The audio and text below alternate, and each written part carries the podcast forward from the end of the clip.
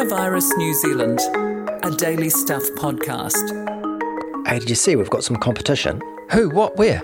Paul Henry, he's got a new show. Is he doing a podcast? No, it's only TV, but it's basically our show. Just fancy it, some guy sitting in a dark room and recording his Zoom conferences with random people. He stole our line, bro. Anyway, welcome to Coronavirus NZ for Tuesday, the 21st of April.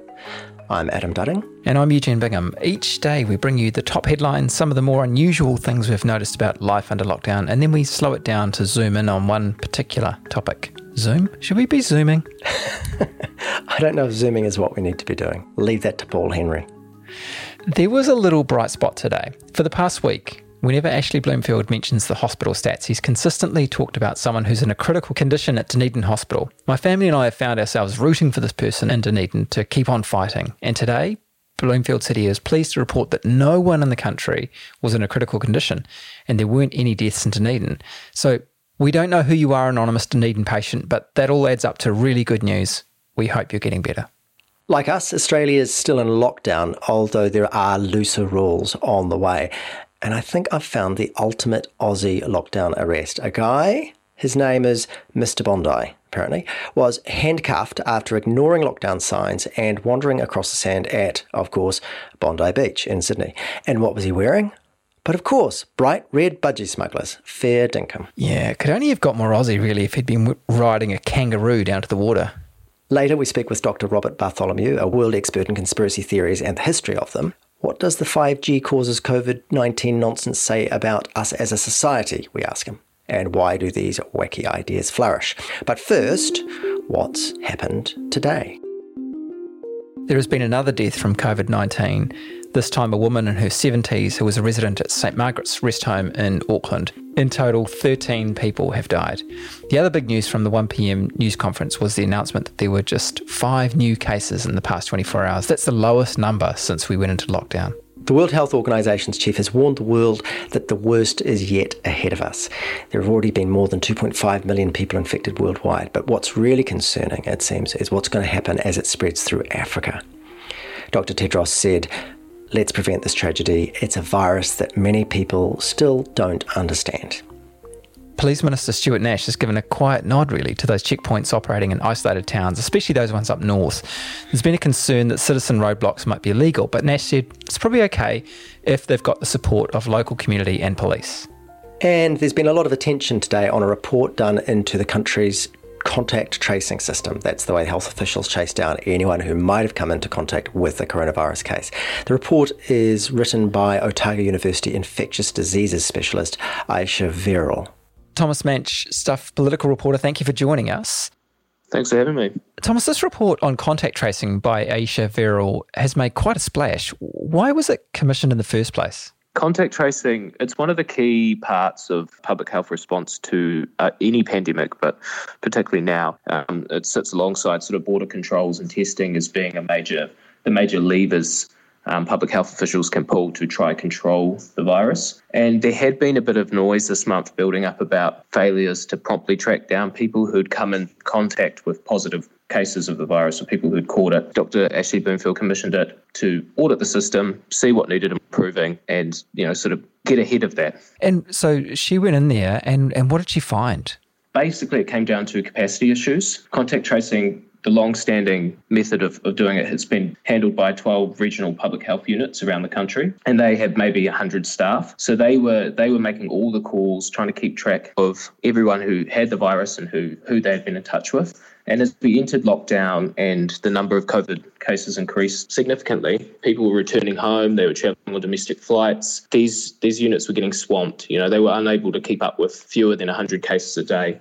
And at the peak, we were seeing some 80 cases a day. So they must have been extremely busy. And Phone numbers couldn't be found for people at times. The ministry very quickly in early April stood up a national contact tracing centre, which we've heard a lot about since. There still seems to be some issues there in terms of they've got a new software, which seems to be very good for, for running the tracing, but the public health units, the regional units, can't see that software still. So there's you know some sort of big unknowns in terms of if we leave lockdown and a cluster breaks out, will we have the capacity to effectively track down people who have come into contact with it? One of the other issues is that it seems that it was geared up for something like an influenza outbreak, whereas this is something quite different. Yeah, it is. And um, Dr. Verrall, I just spoke to her earlier. She was quite quite interesting on that. I mean, contact tracing has long been part of our pandemic plan, which is the sort of the paperwork for how we would handle a pandemic and an outbreak like this. She said that normally contact tracing would be considered for influenzas in like a stamp it out phase when there's not widespread community outbreak. It seems like the experience in Singapore and in South Korea was that contact tracing was actually very effective even when you had a higher number of cases at, at containing the virus.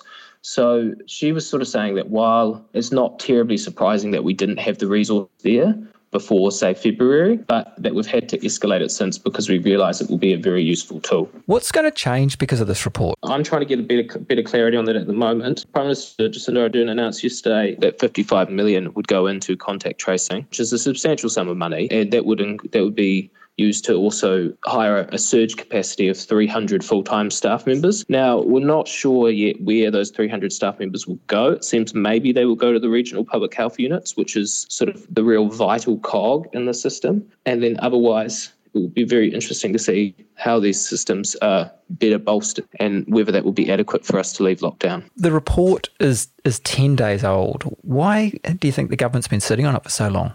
Honestly, I'm not sure. Dr. Verrall said she seemed to have a day to go in there and seems to have turned around the report very quickly. You know, it's dated on um, April 10, which gives it a 10 day run. Um, I would suspect, and this is what Dr. Verrall said, that the government was probably getting its ducks in a row, knew that the report would reveal some issues. There's a widely held perception at the moment that uh, the reason why we haven't left lockdown so quickly is because the system was not up and running as it could and should be. And so, therefore, they delayed the report until they could sign off the money and sort out the system. There's been talk of a a gold standard contact tracing system. Is that what we'd have if these recommendations in this report are followed through and actually enacted? I think in theory, yeah. I'm not sure how close we are to that yet. So because there's been this 10 day lag between the report being released and it being written, we're not sure what work has been exactly what work has been done since then. Dr. Ashley Bloomfield has said we're maybe days away from having a gold standard contact tracing system. Dr. Verrall has a slightly different metric to what Dr. Bloomfield is, and part of her metric is that there should be the ability to scale up to tackle a thousand cases, COVID cases a day, and that you know the ministry has what's what she refers to as like an outbreak plan. Not quite sure where they're at with that yet. Asking questions today, and hopefully we will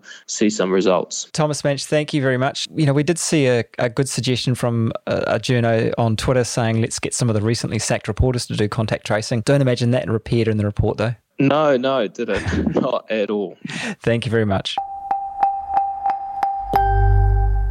So we learnt today that there's to be a sort of investigation into New Zealand's distribution of face masks and other personal protective equipment. You know, that's the PPE everyone keeps talking about. So uh, the Auditor General, he's the parliamentary watchdog who keeps an eye on what government gets up to. Uh, he'll take a look at this issue which has really been bubbling away. For weeks, we've had our new national hero, Ashley Bloomfield, saying at the 1PMs that there's ample supply of PPE. But meanwhile, we do keep hearing from healthcare workers saying, where is it? And, and raising other issues. And, and this is in a time when we're not even getting overwhelmed by cases. There's been some really great reporting around this. Our colleague Andrea Vance at Stuff has written about it. She's pointed out that the number of health workers who contracted COVID 19 jumped 60% in just four days last week. And PPE is obviously meant to be one of the ways to stop that happening. Newshub reporter Michael Morrah has also done great work around this. One of his pieces revealed a message that was sent to all staff at Middlemore Hospital in South Auckland, encouraging them to decontaminate and then recycle PPE. You know, that hardly sounds like they've got plenty, does it? The issue became one of the real crunch points at the 1pm news conferences. The, the government's been pushing a pretty positive we're all in this together message. Journalists keep asking questions, including what about PPE? There has been some action. The distribution of PPE has been nationalised, and $200 million is to be spent on more supplies. But this review is a good step to reassure people. Is it that great a step, though? I mean, in the middle of all this chaos, what actually is the point of a big, time consuming, presumably quite expensive review that won't even be published for, for weeks and weeks. Where do I start, Adam? It's precisely because we're in the middle of this chaos that these reviews are important, you know, that we get things right. And the Auditor General has an important place in our in our democracy as a check on on government. And so where you've got the government saying one thing and people on the on the ground, the grassroots really saying another thing, they're an important check against well, what's really going on here? The fact that it won't be published for weeks, you know, well, that's probably light speed in terms of some reviews that get done. Uh, and I, I just think it's an important thing to happen. All right, I won't challenge a former gallery reporter on, on these important issues again. Uh, speaking of PPE, we received an interesting message to the viruspod at stuff.co.nz email address. Uh, it reads, Dear manager, hello, we are a professional manufacturer of mask airline. We can supply high quality mask airline. I should pause at this moment to say I don't know what mask airline means either. It's like E A R. So, anyway, but it's something a bit masky, isn't it? I think they're trying to sell us masks. I sincerely hope to be your supplier and look forward to your reply to this email. A couple of issues with that one, really, isn't there? But first of all, it starts off Dear Manager. Uh, who is the manager of this outfit? We can discuss that later, but once we figured that out, I, I reckon we put in an order. Thanks, manager. Hey, Adam, how's your lockdown viewing going? You still on Ozark? Well, actually, I'm not. Moved on. To Well, Homeland is continuing. More death mayhem, people doing terrible things with each other with guns and helicopters. And on a slightly more uplifting note, I've been moving into the last few episodes of The Good Place with my daughter. I'm actually a little bit worried about you, you know, because it sounds a bit like binge watching to me. And I've got some really bad news. Some Dutch scientists have been looking at what damage sedentary behavior does to your heart's major blood vessels. They estimated that four hours a day of watching telly increases the risk of developing coronary artery disease. To this research, I say diddums. I was never watching Netflix for its health effects. Emails. Yes, the Helen Clark interview, the interview that keeps on giving, really, uh, keeps drawing correspondence. Fair to say she divided opinion. Here's a sample. Susan? Fantastic interview with Auntie Helen. I learned so much more than from many other news stories. She's a mine of information and doesn't pull any punches. Well, yes, quite. Hone? You know, people are getting turned off by your continuous Trump bashing propaganda. It is demented. Noted. We're also getting a torrent, okay, more like a trickle, but still, of emailed voice memos as requested from Kiwis around the planet. Uh, here's one from Kyle, a Wellingtonian in Lombok. Hey guys, this is Kyle Mason coming from sunny Gili Air in Lombok, Indonesia, not too far from Bali, which I'm sure you guys all know. So we're currently in a lockdown, semi lockdown here on our small paradise of an island. Every now and again, tuning in to listen to some Kiwi accents and uh, some relatively good news coming out of the homeland. I'm originally from Wellington and I've come over here and um, start with a couple of friends, started up a, a few hostels. Nobody really knows what's going on in Lombok and the rest of Indonesia. The media is is a, it's essentially propaganda. You get the reports from Indonesian media outlets, and it's just just a load of crap. Really, it's uh, they claim to not have any cla- cases uh, all through January and into February, maybe even. And then you get the Australian reporting on Indonesia, which is also propaganda, but from the other point of view, they just are tearing down Indonesia and, and making it sound worse than what it is. We get the feeling that if it does get rampant here, then this country is going to be, uh, will not be able to cope. Um, if the likes of the UK and the US can't, uh, Indonesia, they've got no show. But anyway, we're enjoying it while we can. Um, I'm having my birthday in a couple of weeks. I'll be 31, so still still healthy. Masih sehat, as they'd say in this country. Well, enjoy your birthday, Kyle. Stay safe. Just so you know, Kyle sent that last week, and for the record, the WHO figures from Indonesia for yesterday were 6,575 total confirmed cases and 47 new deaths that day, taking their total to 582. So, huge country, vast population. So, those are still quite small numbers, but we'll see. If you're overseas, please keep the voice memos coming. No more than two minutes if possible. And we want to hear your name, where you are, and what your lockdown's looking like if you are in lockdown. Oh, actually, on a technical note, feel free to find the quietest room you possibly can. The email again, viruspod at stuff.co.nz. The plague playlist continues to draw a lot of attention too, doesn't it? Yeah, Emily emails us to say, So glad you mentioned my corona. It's been going around in my head since the beginning. The other one is Verona by our local Elemeno P. Huh. I wonder if anyone's done a parody version of that yet. challenge. Hey, speaking of the plague playlist, today's one needs a bit of background, really. A few weeks ago, Canadian Prime Minister Justin Trudeau was speaking at a press conference about face masks, and he said it protects others more than it protects you because it protects you from breathing or speaking moistly on them. Trudeau then realised his cringeworthy choice of words and said, Ugh, what a terrible image. So that's the background. But then we got this recommendation for the Plague playlist from a listener, Steve, who said, I wanted to share this catchy little ditty from Justin Trudeau. Wash our hands often to our elbows. These are the things, the things we know, we know. If people want to wear a mask, that is okay. These are the things, the things we know to prevent you from speaking moistly. Speaking moistly. I thought that song was moistly good. Two meters apart. Speaking Before this next bit, there's something we need to get out of the way, and it's this cell phones and cell phone networks don't make people sick. Not 5G, not 4G, not 3G, and I guess not the first two Gs before that. All of these systems use radio waves to ping signals and information between our phones and the nearest cell phone tower. And the physics of it make it simply impossible for those radio waves to get into your cells and cause cancer or mess up your immune system or whatever other claims are being made in the dark corners of Facebook. You don't have to believe me, but you might want to believe, say, Professor Rodney Croft from the University of Wollongong in Australia, who's literally a world expert on this and recently put out another reminder about it. He's chief investigator with the Australian Centre for Electromagnetic Bioeffects. He explains that there are essentially two broad types of electromagnetic radiation. There's ionizing radiation, which includes X rays and the gamma rays that come out of nuclear reactors. That stuff can harm you and mess with your cells, give you cancer, and so on. And then there's non ionizing radiation, which is pretty much just about everything else on the electromagnetic spectrum. So, heat, light, radio waves. And cell phone radio waves, doesn't matter which G you're talking about, falls into that second group. So, as this guy Rodney says, 5G uses non ionizing radiation to operate and so does not have enough energy to ionize atoms or molecules. The only effect that it has is to heat the body. But due to the very low power that is used for 5G, this heating is too small to be noticeable or to do any harm.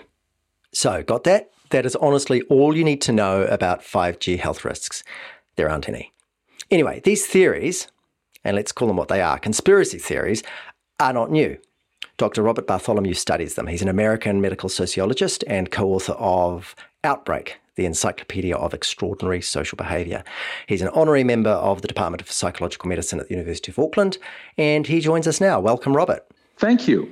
So, Robert, we know 5G doesn't make you sick, and that 5G in particular has zero, zilch, nada connection to COVID 19 in any way at all, unless perhaps you lick the smartphone of someone who's got the virus. So, why is it that we've seen the worldwide rise of these bizarre theories about 5G and COVID 19?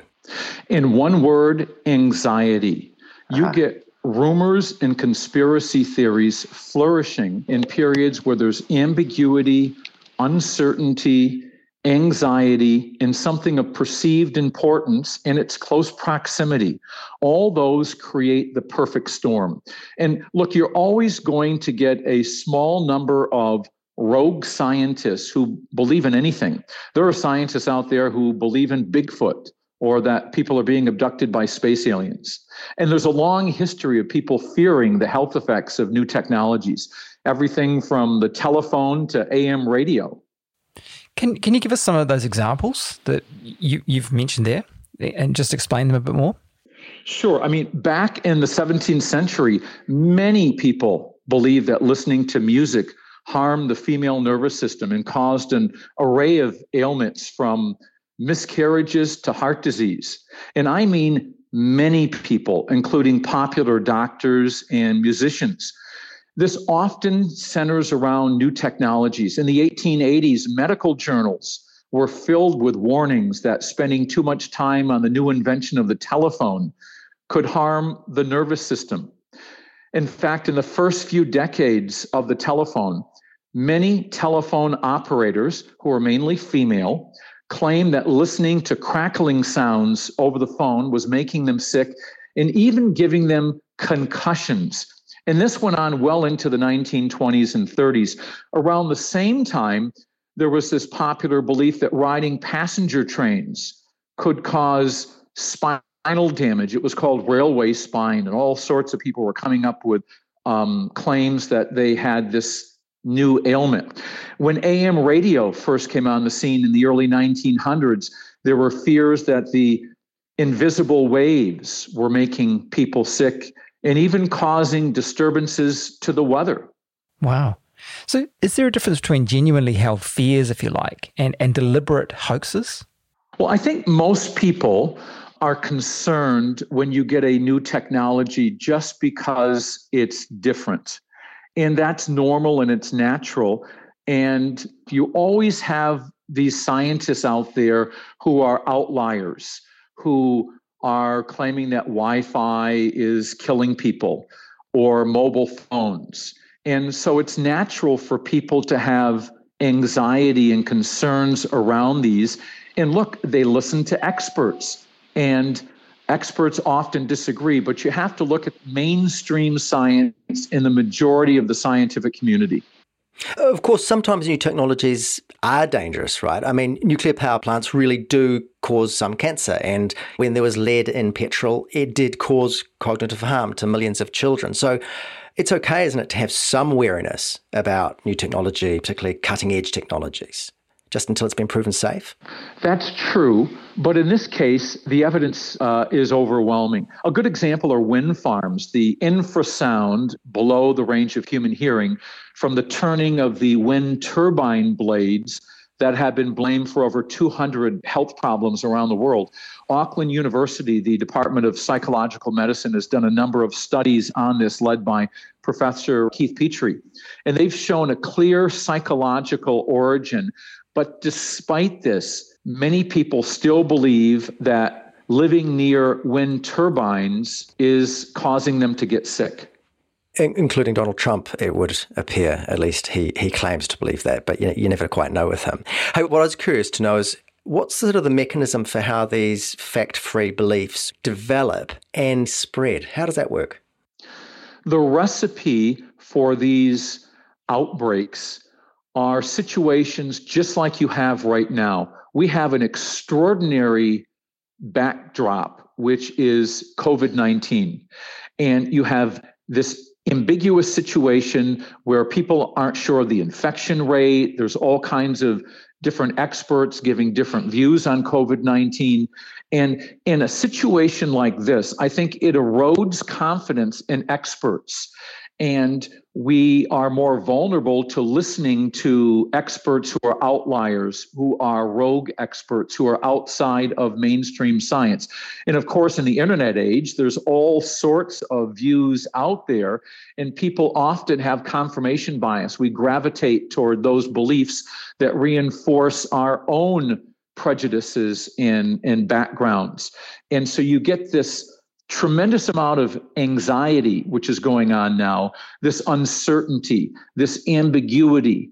And in this situation when you have topics of perceived importance that directly and potentially affect us close proximity this is a rumor generating factory which just churns out rumors and conspiracy theories to the point where snopes.com which is a very famous website which looks at rumors and hoaxes, has been saying they've had so many rumors related to COVID 19 alone that they can't keep up. As part of my job last year, I spent months trawling social media in the dark web in the aftermath of the Christchurch shooting. And I was frankly gobsmacked by the utter nonsense and conspiracies that were spun. But there also seemed to be an intersection where racism and other extreme beliefs and, and, and religion and, and social deprivation, they all seem to congregate alongside these sorts of conspiracies. Yeah, I think a lot of this has to do with uh, confirmation bias. The internet is a great tool, but it's also the largest cesspool out there as well in terms of a lot of beliefs that just are unfounded. But you can go out there now and if I'm a racist and believe in white supremacy, I can just gravitate to these websites that promote this. And this is a problem because you get a distorted view of reality. It's the same with people believing in alien abductions and Bigfoot. Yeah, there's some evidence out there, not a lot, and not a lot of scientific evidence. But if I just go to websites on Bigfoot and alien abductions, it looks very much like it's real. Mm. And how come everybody else isn't believing it? You get people who believe it. You also get a lot of people who just roll their eyes and go, Ugh but should we be concerned? Are the, you know, just getting back to COVID, are these sorts of conspiracy theories about COVID 19 dangerous? Absolutely. The 5G conspiracy theories around COVID 19 are serious stuff because people may not heed their advice from public health officials and they might not even self isolate. And the problem is if you hold fast to these theories, they may start to ignore social distancing guidelines and put other people at risk. Has anyone done any work looking at where the genesis of this connection is between 5G and COVID 19? It's been there for a while, the 5G stuff. And then when COVID came out, you had this uh, prominent YouTuber, social influencer who came out with this theory, and then it just spread like wildfire look in the 1980s and early 90s there was a widespread fear of sitting next to computer screens were causing birth defects in women and in cancer and so you you just you there's always something out there that people are afraid of that's affecting their health and why is it affecting their health because that's the most important thing to us isn't it ourselves and our families and um, that we're in good health so that's why there's such concern and um, scrutiny over these things. Robert Bartholomew, this has been absolutely fascinating. Thank you very much for joining us. Sure, my pleasure. That's the Coronavirus NZ podcast for Tuesday, the 21st of April. Actually, it says the 20, 21st of April because we cut and paste things from one day to the next, but there you go. I'm Adam Dudding. He's Eugene Bingham. Thank you to Thomas Manch, Robert Bartholomew, Alex Liu, Catherine George, Patrick Crewdson, and Carol Hirschfeld. Thanks for listening. You can find us on all the usual podcast platforms, plus the Stuff website, stuff.co.nz. And don't forget, you can email us viruspod at stuff.co.nz. Proche.